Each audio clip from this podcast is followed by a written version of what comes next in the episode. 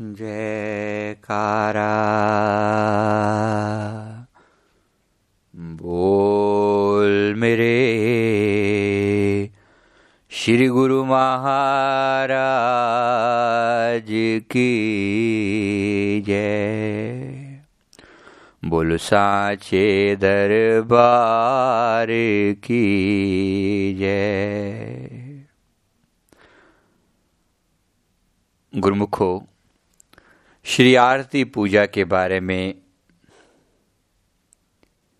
पिछले सत्संग में भी बड़े विस्तार पूर्वक व्याख्या की गई थी कि श्री आरती के नियम क्या हैं और किस प्रकार से हम आरती करें ताकि हमारा मन अपने सतगुरु में लीन हो सके, उसके प्रेम में लीन हो सके। और हमारा ध्यान जो है, वो एकाग्र हो सके। श्री आरती अच्छी हो तो हमारा भजन भी अच्छा हो सके। श्री आरती पूजा की, के बारे में जो हमने, हम तैयारी करते हैं, थाल बनाते हैं, श्री आरती की थाली तैयार करते हैं, उसमें जोत भी लगाते हैं, धूप भी लगाते हैं, अगरबत्ती लगाते हैं, और आरती का थाल जो सजाया जाता है, उसमें फूल भी डालते हैं। कुछ लोग जो है, वो मोती भी डालते हैं, मोतियों की माला जो है, श्री आरती के अंदर सजाते हैं। मतलब थाली के अंदर ही मोतियों की माला भी इस प्रकार से लगाई जाती है। उसके डेकोरेशन करने के लिए बड़ी सुंदर लगाई जाती है। तो श्री आरती पूजा का जो मकसद है, हमारी पाँचों ज्ञानेन्द्रियों के द्वारा पूरा अपने इष्ट देव का स्वरूप जो है, हमारे अंतर में बस सके। और अपने मालिक का दीदार करते करते हमारा मन भी उसी के स्वरूप में समा जाए और आरती करते करते हमारे अंदर का आनंद स्वरूप परमात्मा प्रकट हो सके। श्री गुरु महाराज जी की जो दिव्य मूर्त हमारे हृदय में बसी हुई है, वो प्रकट हो जाए, वो आनंद प्रकट हो जाए। श्री आरती के अंदर हमारी आँख से प्रेम आश्रु बहें, आनंद के आश्रु बहें, आरती आँखें खुली आँखें से हो या बंद आँखों से हो। हमारा मन अपने सतगुरु के प्रेम में लीन हो सके, उसके ध्यान को पा सके, ये श्री आरती का गहन मतलब है।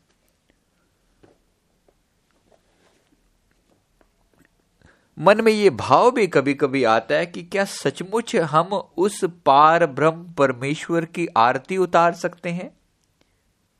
श्री गुरु गुरु नानक साहब जी महाराज जी ने अपने पवित्र वाणी में बहुत सुंदर इस बात की व्याख्या की हुई है कि क्या सचमुच उस पार ब्रह्म की जो आरती हम उतारने के लायक हैं? कहते हैं, हम तेरी आरती क्या उतारेंगे? हे मेरे शहनशाह, तेरी आरती तो पूरा ब्रह्मांड उतार रहा है। उस सृजनहार, उस करतार की आरती, क्योंकि पूरा ब्रह्मांड उतार रहा है, हमें तो उस आरती के में शामिल होना है। लेकिन हम उसके लायक भी हैं क्या, कि उस आरती में शामिल हो सकें? उसके लिए श्री आरती में लिखा हुआ है कि आरती लायक सोजन, जो है शुद्ध मन के। सचमुच में परमात्मा की आरती उतारने के लायक केवल वही लोग हैं जिनके हृदय शुद्ध हैं। तो उसके लिए हम प्रयास कर रहे हैं उस पवित्र परम पवित्र आरती में शामिल होने के लिए कि हम उस आरती में कैसे शामिल हो सकें। तो बड़ा सुंदर वर्णन जो है श्री गुरु नानक देव जी महाराज जी की पवित्र वाणी में इसमें कोई भी त्रुटि अगर हो, उच्चारण में किसी तरह की गलती हो, उसके लिए मैं क्षमा प्रार्थना करता हूँ। पहले ही उच्चारण में कोई कमी रही हो, कोई गलती हो तो उसके लिए पहले ही माफ़ी मांग कर फिर इसका जो उच्चारण है, करने का प्रयास किया जा रहा है। इन्हीं की पवित्र वाणी में उन्होंने फरमाया है कि गगन में थाल रव चंद दीपक बने, तारका मंडल जनक मोती। धूप मलयान लो, पवन चवरो करे, सगल बन राय फूलंत ज्योति। कैसी आरती होए भवखंडना तेरी आरती। अनहदा शब्द वाजंत भेरी, तेरी कैसी आरती होए भवखंडना तेरी आरती। बड़ी सुंदर व्याख्या दी जा रही है कि सचमुच ये पूरा ब्रह्मांड अपने उस कुल मालिक पार ब्रह्म की आरती ही तो उतार रहा है। तो मन में ये भाव लेकर आना है गुरुमुख को अपने हृदय के अंदर ये भाव पैदा करना है कि सचमुच मेरे श्री गुरु महाराज जी का विराट स्वरूप है, जो सारे ब्रह्मांड में व्याप्त है। और अपने उस पार ब्रह्म सदगुरु की आरती हम उतार रहे हैं, ये सारी सृष्टि वो आरती उतार रही है। ये सारा ब्रह्मांड वो आरती उतार रहा है। कि जैसे हम बाहर से बाहर से दीपक, धूप, फूल आदि रख के आरती, हम आरती की थाली बनाते हैं तो ये जो आरती के बारे में बताया जा रहा है कि मेरे श्री गुरु महाराज जी का जो विराट स्वरूप है, जो सारे ब्रह्मांड में व्याप्त है, उसकी आरती कैसे उतारी जा रही है कि सारी सृष्टि उसकी गुलाम है, सारी सृष्टि उसकी आरती उतार रही है? कहते, मैं तेरी क्या विशेष आरती उतार पाऊँगा? मैं तो बाहरी रूप से दिया बना लेता हूँ, छोटा सा दिया बनाकर उसको तेरे सामने घुमा लेता हूँ, थाली बनाता हूँ, उसमें डालकर दो चार फूल उसमें रखकर तेरे आगे घुमा देता हूँ। मैं तो इसी को आरती समझता हूँ, लेकिन तेरी विराट रूप में जो आरती हो रही है, इस आरती से मैं अपरिचित हूँ। हे मेरे सतगुरु, हे मेरे प्यारे, वो तेरी जो पवित्र आरती हो रही है, उसकी व्याख्या कितनी सुंदर है। तो अपने दिल में अपने गुरु महाराज जी का ख्याल लेकर आना है, उनका भाव लेकर आना है, प्रेम लेकर आना है। कि कहा कि गगन में थाल रवचंद दीपक बने कि ये आकाश पूरा आकाश ही जैसे एक थाल की न्याय है। ये आकाश गोल है ना बिल्कुल, थाल गोल होता है, आकाश गोल दिखाई दे रहा है। थाल की तरह से उसमें सूरज और चाँद दिए बने हुए हैं, तार का मंडल गणक मोती, जनक मोती। जैसे तारों का जो समूह है, वो मोती की तरह पिरोया हुआ है। मोती की तरह पिरोया हुआ है। फिर फरमाया, धूप मलयान लो, पवन चवरो करे।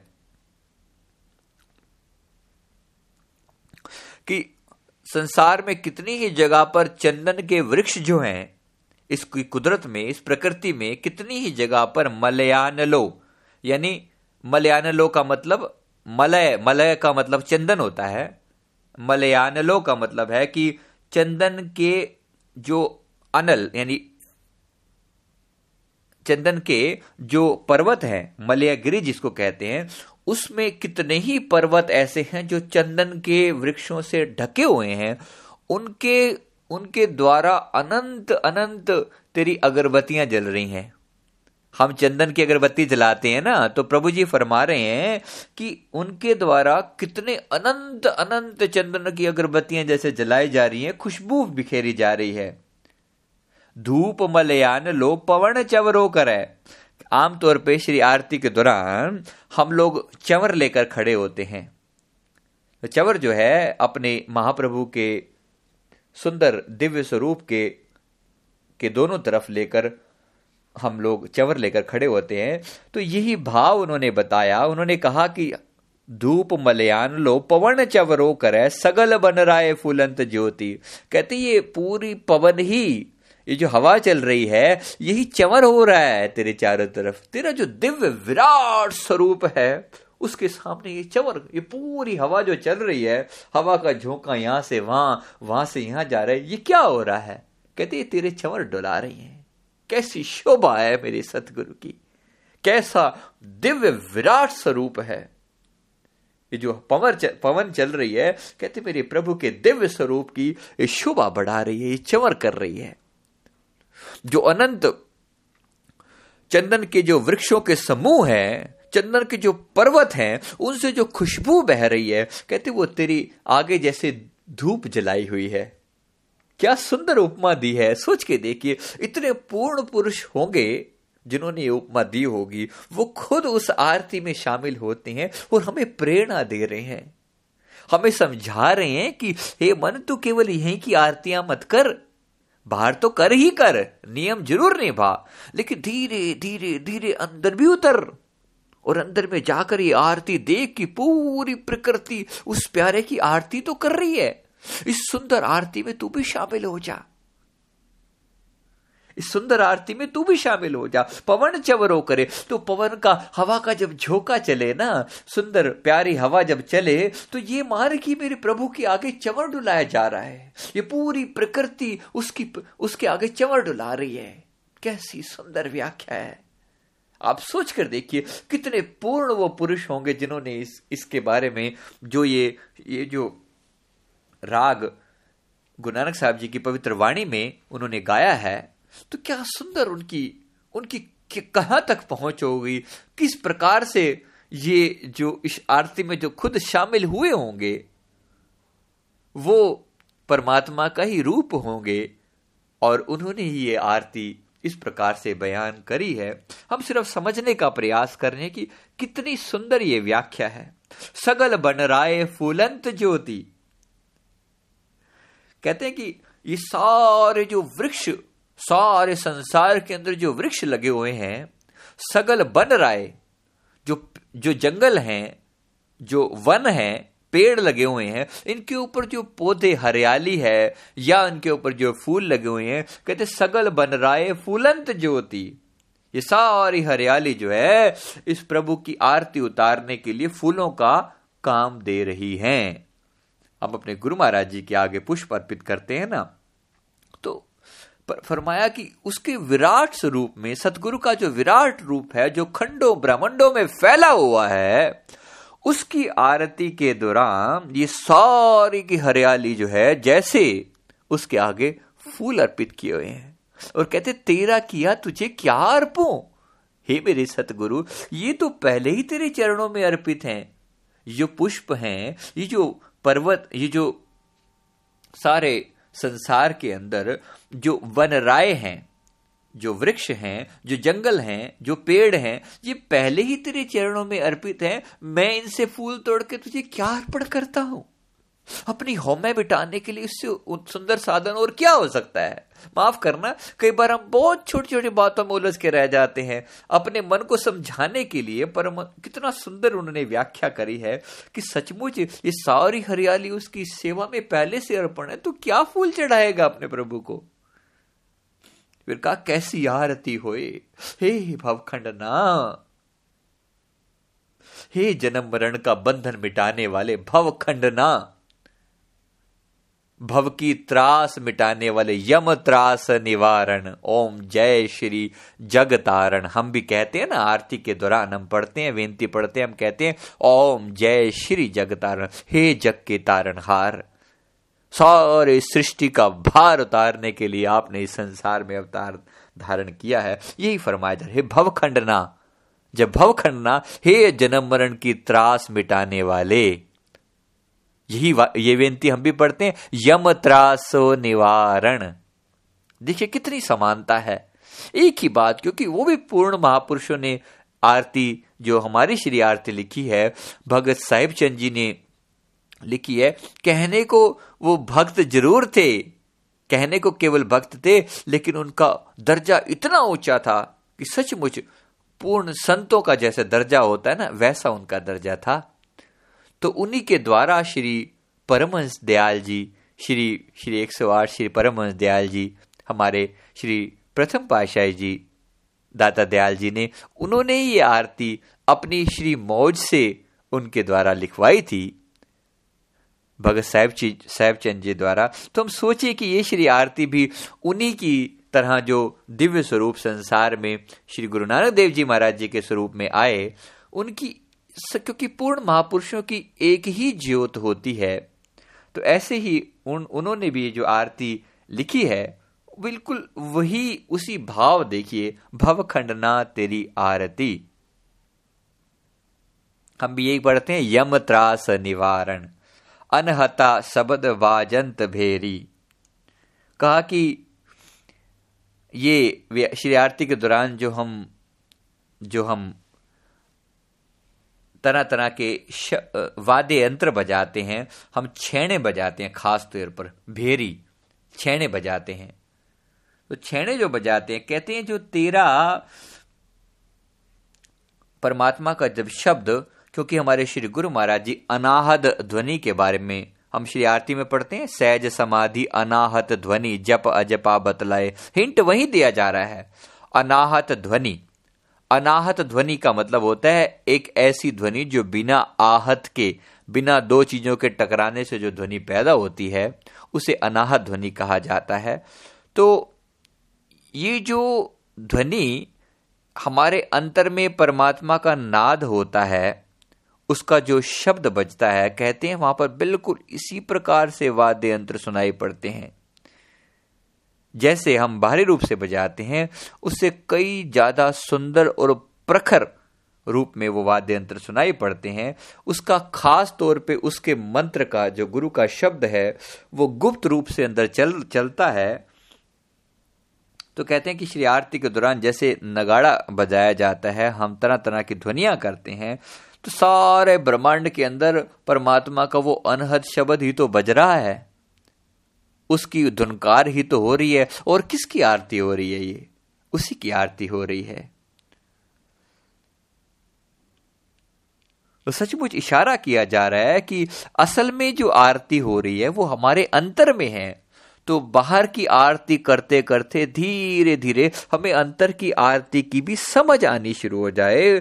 हम बाहर की आरती के अंदर जब प्रेम के साथ लिव हमारी लग जाएगी तो धीरे धीरे अंतर में भी हमारी आरती के दौरान हमारा जो मन है, वो धीरे धीरे टिक जाएगा। तो ऐसे महापुरुषों को हम बारंबार प्रणाम करते हैं, जिन्होंने इतनी सुंदर व्याख्या श्री आरती पूजा की हमें सिखाई।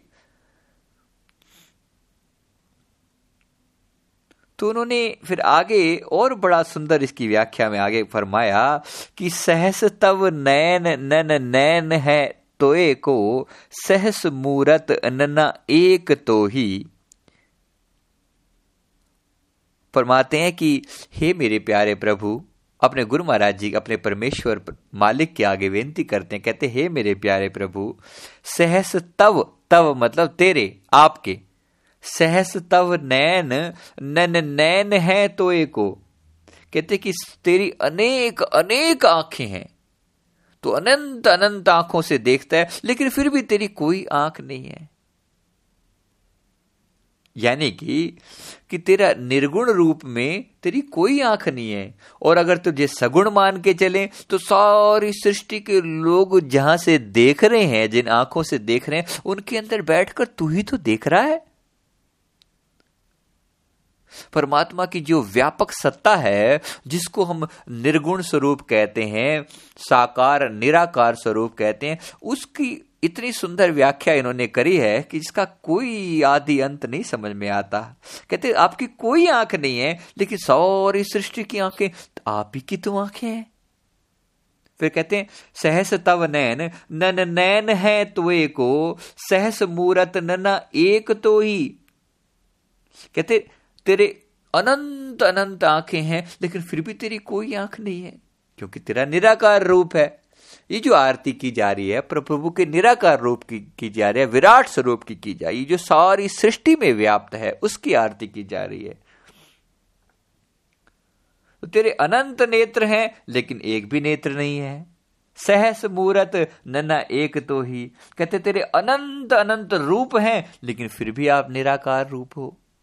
क्योंकि परमात्मा का सगुण साकार रूप सदगुरु हैं तो निराकार रूप में प्रभु का नाम है, शब्द है, जो पूरे ब्रह्मांड में व्याप्त है। फिर सहस पद विमल, नन एक पद गंध बिन। कहा कि आपके अनगिनत निर्मल चरण हैं। आपके सहस पद बिमल नन एक पद। कि आपके अनंत अनंत अनंत कहते हैं कि आपके अनंत चरण कमल हैं। नन एक पद, लेकिन फिर भी आपका एक भी, निराकार रूप में आपका एक भी चरण नहीं है, आपके चरण नहीं है, लेकिन साकार रूप में सारे संसार के जो चरण हैं, कहते वो आप ही के तो चरण हैं। सहस पद विमल नन एक पद, गंध बिन सहस तव गंध, एव चलत मोही। कहते आपके सुगंधी लेने वाली अनेक नाक हैं, लेकिन अनंत नाक होते हुए भी आपका निराकार रूप में आपका कोई ऐसा नाक नहीं है, स्वरूप नहीं है। तो ये परमात्मा का निर्गुण और सगुण स्वरूप का भेद बताया जा रहा है कि जहाँ सगुण साकार रूप में, उसके अनंत अनंत रूपों में परमात्मा का स्वरूप बसता है, अपने प्रभु का स्वरूप बसता है। कहते अनंत अनंत आँखें सारी आँखें उसकी हैं। लेकिन वैसे देखें, उसकी एक भी आँख नहीं है। अनंत अनंत चरण, जैसे सारे संसार के चरण, उसी के तो चरण हैं, लेकिन निराकार रूप में उसका कोई चरण नहीं है। इसी प्रकार से परमात्मा के जितने स्वरूप की कल्पना की गई है, कहने का अर्थ यह है कि ऐसा जो ये अद्भुत कौतुक है, कहते इसने मेरा मन मोह लिया है। इसने मेरा मन मोह लिया है। फिर विनती करते हुए आगे फरमाते हैं, सब मह जोत जोत है सोई, तिस दे चानन सब में चानन होई। कहते हैं, सब मह जोत जोत है सोई, सारी सृष्टि की रोशनी उसी की रोशनी है, और सारी रोशनियों का देने वाला वही एक है। गीता में भी भगवान श्री कृष्ण ने यही शब्द फरमाए हैं। फरमाया कि ज्योति शाम अपनी तज्योति सारी ज्योतियों की जो परम ज्योत जो है, वो मैं हूँ। भगवान ने अपना स्वरूप समझाया है गीता के अंदर। उन्होंने कहा कि सारी ज्योतियों की जो परम ज्योत है, वो मैं हूँ।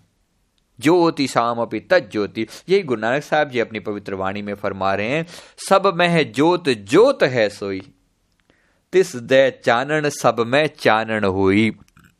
ज्योति शाम अपनी तज्ज्योति सारी ज्योतियों को देने, प्रकाशित करने वाली जो ज्योत हूँ, वो मैं हूँ। अर्थात परमात्मा की तरफ़ से ये डेक्लेरेशन है तो तिस दे चानन सब में चानन हुई, उसके नूर का प्रकाश ही सारे संसार को व्याप्त है, सारे संसार को रोशनी दे रहा है।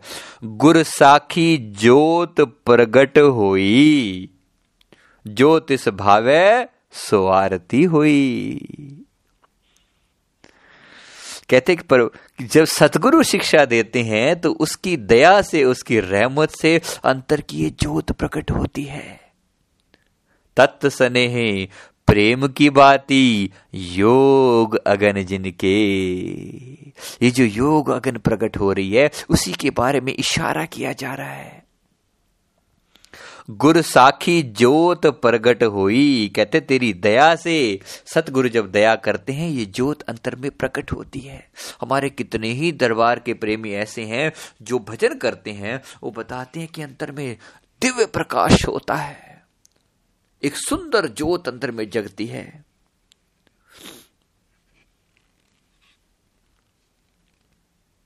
और ज्योत भी कैसी? बिन बाती बिन तेल। उल्टा कुआँ गगन में, तिस में जले चराग, तिस में जले चराग, बिन रोगन बिन बाती। पलटू साहब अपनी वाणी में फरमा रहे हैं। सेम इशारा कर रहे हैं वहीं पर अंतर में। दोनों नेत्रों के बीच में तीसरी आँख की रोशनी के बारे में ये बात हो रही है। तीसरी आँख के अंदर जो रोशनी है, उसके बारे में बात हो रही है। बड़ी सुंदर व्याख्या है, सोच के देखिए। उसी के बारे में फरमा रहे हैं गुरसाखी जोत प्रगट हुई ज्योत इस भावे सो आरती हुई। कितनी सच्ची आरती है, लेकिन किसी विरले को यह रहमत उतरती है। किसी विरले पर यह रहमत उतरती है। आरती लायक सोजन जो है, शुद्ध मन के, कोई विरला होता है जो इस आरती में शामिल होता है। लेकिन सतगुरु की दया से जिसके अंतर में ज्योत प्रकट हो जाती है, वही अपने सतगुरु की अंदर दिव्य स्वरूप की आरती उतारने के लायक हो सकता है। फिर आगे और इस चीज़ को पूर्णतः, पूरी, पूर्णता पर लेकर आते हैं। फिर अंत में फिर अरदास करते हैं, कहते, हरि चरण कमल मकरंद लोभित मनो, अन दिनो मोही आही प्यासा, कृपा जल देह नानक सारंग को, होए जाते तेरे नाए वासा। गुरु साहब अपनी सुंदर वाणी में फरमाते हैं कि जिस प्रकार हरि चरण कवल मकरंद लोभित मन, कहते हैं कि जिस प्रकार जो है, भंवरा फूलों का आशिक होता है। कहते, हे मेरे साहेब, हे मेरे प्यारे, हे परमात्मा, स्वरूप सतगुरु मैं भी तेरे चरण कमलों की सुंदर खुशबू का आशिक हो चुका हूँ। हरि चरण कमल मकरंद लोभित मनो, अन दिन मोही आही प्यासा, और इन्हीं आठों पहर इन चरण कमलों की प्यास मेरे हृदय में रहती है। हम भी तो श्री आरती के अंदर यही बेनती पढ़ते हैं। अंतिम पंक्तियों में हम क्या पढ़ते हैं स्तोत्र के अंदर? गुरुपद जलज अली मन जाको, साहेब चंद उचारतम। श्री गुरु महाराज जी के चरण जो हैं, वो कमल के समान हैं और अलीमन जाको, जिसका मन श्री चरण कमलों का भंवरा बन जाता है। गुरु नानक साहब यही सुंदर वाणी फरमा रहे हैं। देखिए, एक चीज़ है, हरिचरण कवल मकरंद लोभित मनो कहते, मेरे, मेरा मन जो है तेरे चरण कमल रूपी मकरंद, यानी खुशबू जो शहद होता है, फूलों के अंदर समाया हुआ जो शहद होता है, कहते, मेरा मन तेरे उस शहद का, तेरी उस मिठास का आशिक हो चुका है। हरि चरण कमल मकरंद लोभित मनो अन दिन मोही आही प्यासा, कृपा जल देह नानक सारंग को। होए जाते तेरे नाए वासा। कि हे मेरे प्यारे, जिस प्रकार पपीहा जो है स्वाति बूंद के लिए पिहू पिहू करता है सारंग, कृपा जल देह नानक सारंग को होए जाते तेरे नए वासा। मुझे भी उसी प्रकार तेरे नाम की प्यास लगी है, तू कृपा कर ताकि मैं तेरे नाम में समा जाऊँ। हे सतगुरु दया कर ताकि मैं भी तेरे नाम में समा जाऊँ। कैसी आरती होए, भव खंडना, तेरी आरती। तो कितनी सुंदर व्याख्या गुरु नानक साहब जी ने अपनी पवित्र वाणी में हम जीवों को समझाने के लिए उन्होंने करी। बड़े भाग्यशाली वो लोग हैं जो अपने सतगुरु की श्री आरती पूजा प्रेम सहित करते हैं, क्योंकि यही श्री आरती जो है, अंदर की आरती तक पहुँचने का साधन है। जिसकी बाहरी आरती प्रेम से नहीं हो सकती, वो अंदर की आरती के लायक कैसे हो सकता है? इसलिए धीरे धीरे बाहर की आरती के थ्रू होते हुए अंदर की आरती तक पहुँचने का प्रयास करना है। एक एक शब्द को इतने प्यार से उच्चारण करना ताकि हमारा मन श्री आरती के दौरान बिल्कुल अपने मालिक में लीन हो सके। श्री आरती के असली मतलब को हम समझ सकें। आरती मतलब कि सब ओर से ध्यान सिमट कर एकाग्र हो जाए और अपने प्रभु के प्रेम में लीन हो सके। अपने सतगुरु की दिव्य मूर्त अंदर में प्रकट हो सके। तब भी, तब हम भी ये बात कह सकेंगे, गुरुपद जलज अली मन जाको, साहिब चंद उचारतम। कहते मैं उन चरण कमलों का, उन प्रेमियों का भी चरणों का मैं आशिक हूँ, उन दीवाना बना रहा हूँ जो मेरे, तेरे चरण कमलों के भंवरे हैं। अगर मैं खुद ना पहुँच सकूँ तो मैं ऐसे तेरे प्रेमियों को नमस्कार कर दूँ, जो पहुँच चुके हैं वहाँ तक। जिसके अंदर इतनी नम्रता होगी, जो अपने आप को साध संगत के चरणों की धूल मात्र समझेगा, गुरुमुखो, इस सुंदर मुकाम तक वो पहुँच सकेगा। गगन में है थाल, रवछंद दीपक बने, तार का मंडल गणक मोती, धूप मलयान लो पवन चवरो करे, सगर बन राय फूलंत ज्योति, कैसी आरती होए? भव खंडना, तेरी आरती, अनहता सबद बाजंत भेरी, कैसी आरती होई बड़ी पवित्र आरती महापुरुषों की अनंत अनंत दया से ये ये व्याख्या थोड़ी सी की जा सकी है। किसी भी तरह की त्रुटि अगर हुई हो, उसके लिए बार बार क्षमा प्रार्थी हैं। ना ना समझ, जीव समझ कर बख्श देना बख्श देना मेरे सतगुरु गलतियाँ माफ़ करना। बोलो जय कारा बोल मेरे। श्री गुरु महाराज की जय।